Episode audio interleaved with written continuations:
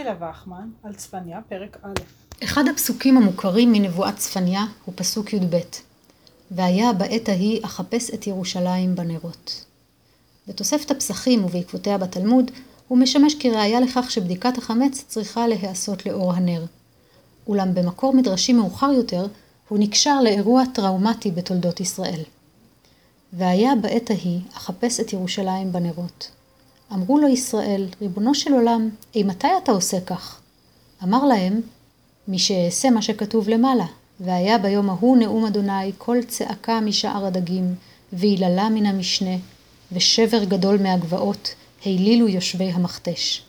פסוקים י' עד י"א. קול צעקה משער הדגים זו עכו, שהיא נתונה בחיקם של דגים.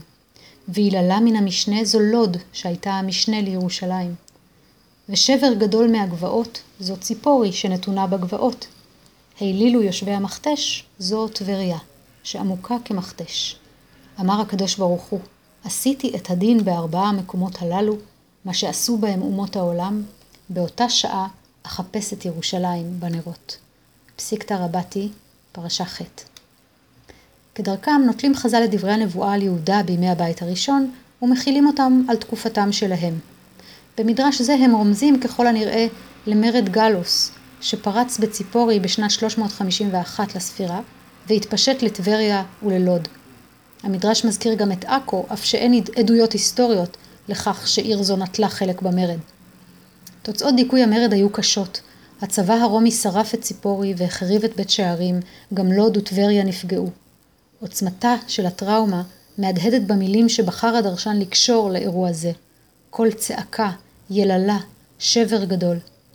אך לצד הקינה על החורבן, מוצא הדרשן גם נחמה בפסוקים. את המילה אחפש הוא דורש כאשחרר, מלשון חופש. ואם כך, האל מבטיח לעמו כי לאחר הפורענות הגדולה תבוא גאולה, וירושלים תשוחרר מכבליה.